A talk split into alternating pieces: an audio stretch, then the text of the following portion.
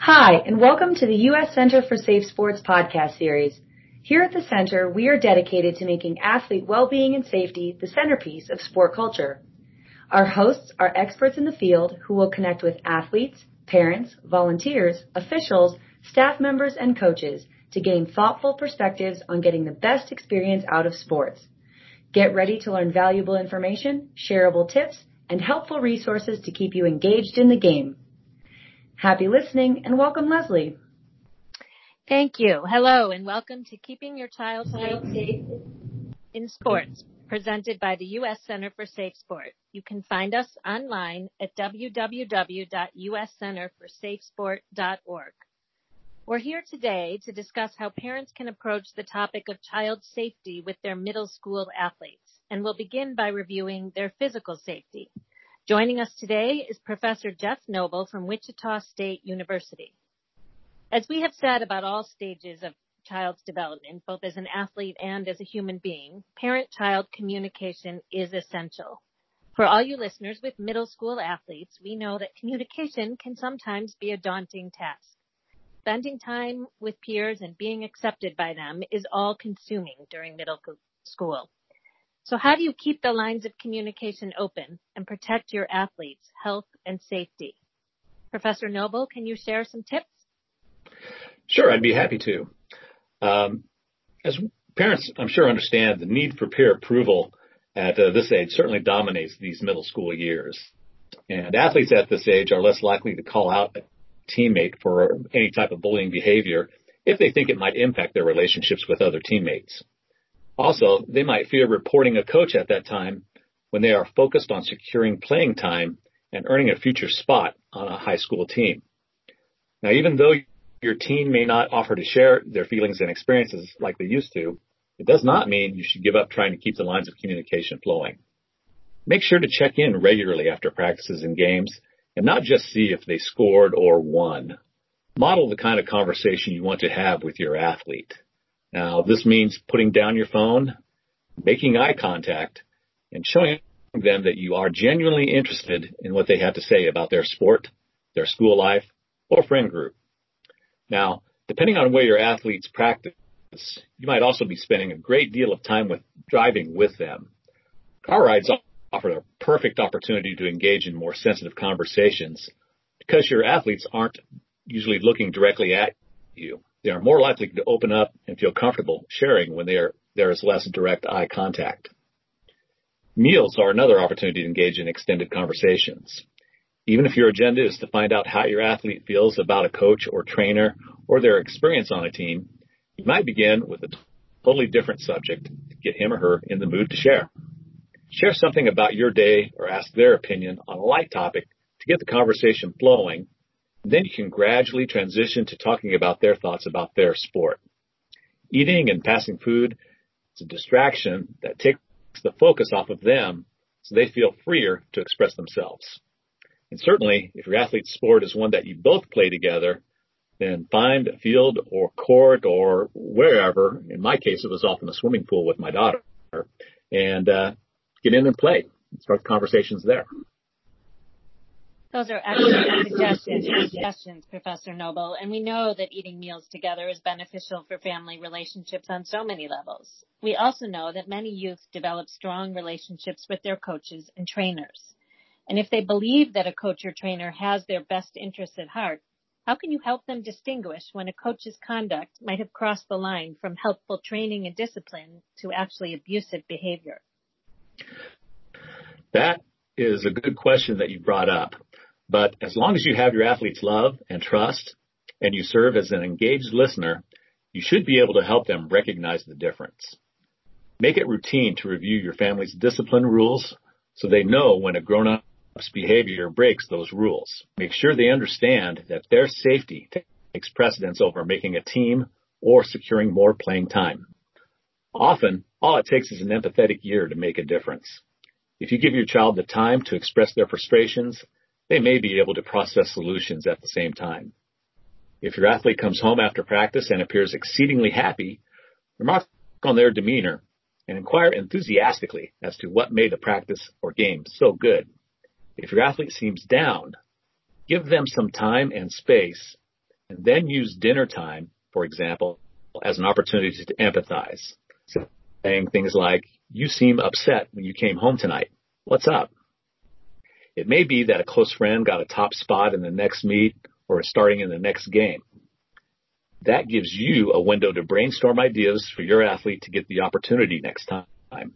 If your athlete mentions something that a coach or trainer did to either your athlete or someone else, the fact that they shared it with you opens the door for you to carefully, tactfully ask more questions.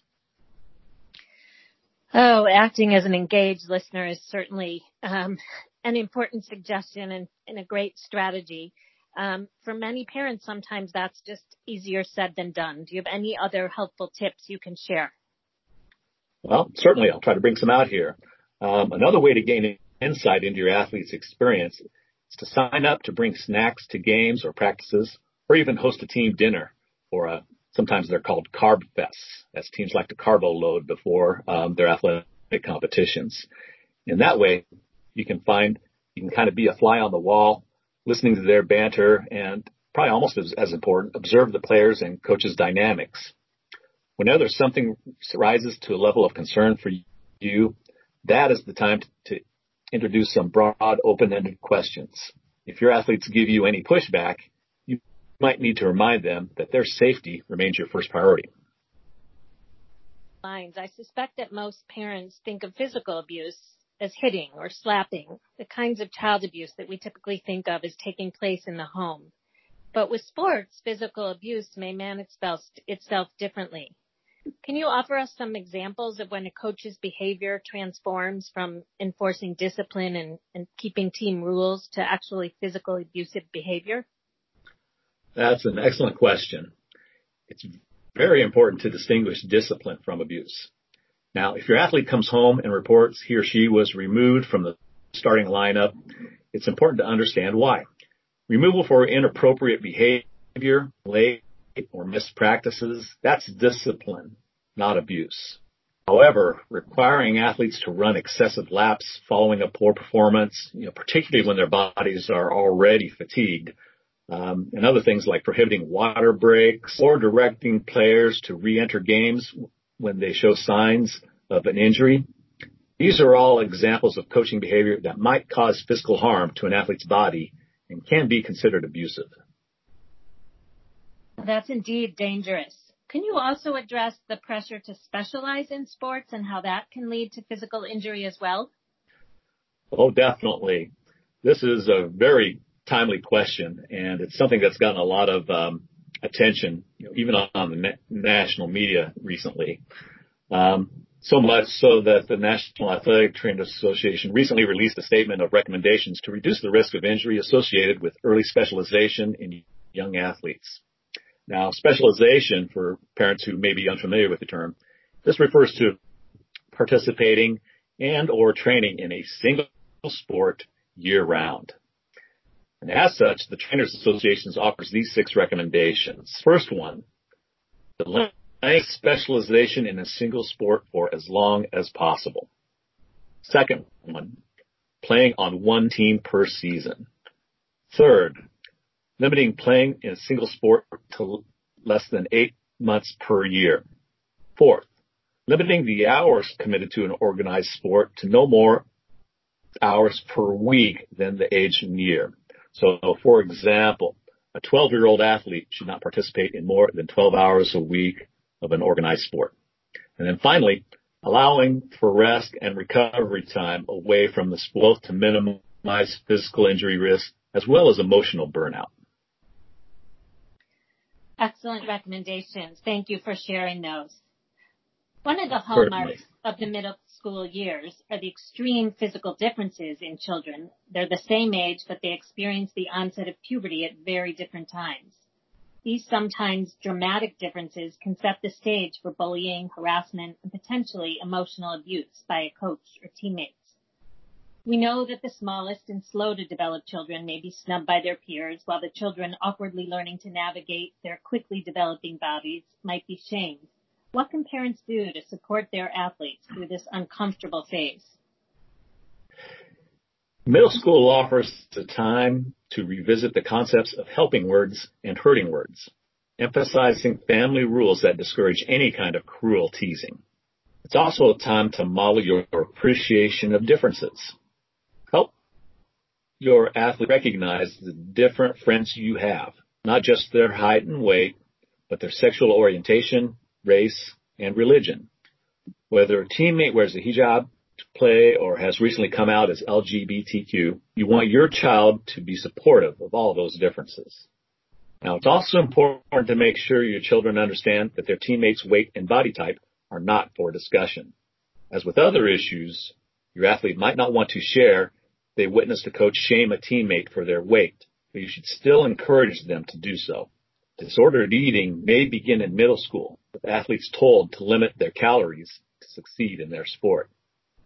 Just as you caution your child about what coaches should not do, try to acknowledge when you observe coaches praising and supporting their athletes as well. Thank you for those thoughts. Um, we've now talked about physical and emotional abuse, but we cannot conclude this podcast without addressing the very real fear parents have of how they can protect their athletes from sexual abuse. By this age, children may be developing attractions or crushes even taking part in a, in a romantic relationship. Given the risk of peer-to-peer abuse as well as adult to child sexual abuse, what can parents do to keep their children safe from child sexual abuse? Well, by middle school, your children will be spending more and more time with their peers and coaches. So parents have to take advantage of every opportunity with their children to stay connected. Even if you know you already had a discussion about privacy and secrecy, it never hurts to revisit these discussions and remind your children that they will never get in trouble for sharing something that ultimately protects them or their friends. Given that most middle school athletes have a cell phone with them at all times, it might be useful to create a code word that your children could use. If something happens at a practice or a post-game event and they cannot have a private conversation at a particular time, they can text you the code word and that will be a signal for you to show up immediately, no questions asked. That's a great suggestion. I know many parents employ that for many, many reasons. Um, can you also talk a little bit about arousal and consent and how parents should address both with their middle school athletes? That's a real important question. Now, certainly the key message for middle school athletes is that arousal does not mean consent or even real interest. Again, it's a message that you should begin teaching much earlier, but it's important to reinforce because many abusers are skilled at convincing their targets that because they are aroused, they are willing participants. That's just not so. I know these are tough conversations to have, but at moments like these, parents need to find the courage to have that uncomfortable talk. It's crucial for your athlete. Make it a part of your routine to check in on your athlete's relationship with his or her coach. If anything sounds an alarm, like he offered to give a private lesson before the next meet, or the coach keeps commenting on how an athlete looks in a new leotard or swimsuit, you may need to make sure your athlete knows what is and what is not okay and report any abusive behaviors to the league authorities, which includes the U.S. Center for Safe Sport. Private lesson approved by a parent in a public place is okay, a secret private lesson is not. Now, uniforms for sports such as volleyball, gymnastics, and swimming, these include design features that would not be a part of a child's typical wardrobe. As such, peers and coaches should only comment on your child's effort and performance, and you can role play what to do if either makes inappropriate remarks. Tough but important conversations indeed. Are there any other steps parents should take to prevent child sex abuse that you want to share with parents today? Certainly. One of the most important steps you can take is to continue expanding their circle of safe adults. For many reasons, teenagers benefit from having others close, other close adult relationships, such as close relatives, neighbors, teachers, with whom they trust and feel a close connection. Even in the closest of parent-child relationships, the shame that often comes with being sexually abused might make teenagers uncomfortable sharing with their parents. It's also wise to be in touch with the parents of your athletes' teammates and close friends. You can serve as protectors for each other's children and share observations. Thank you, Professor Noble, for taking the time to share your insight and experiences. I am confident that the next generation of athletes will benefit from your wisdom. Thank you, Vanessa. Thank you US, very much. Thank you, Vanessa, and the U.S. Center for Safe Sport. And remember, please contact the U.S. Center for Safe Sport at training at safesport.org and let us know what you would like to hear on future podcasts. And finally, thank all of you parents for listening.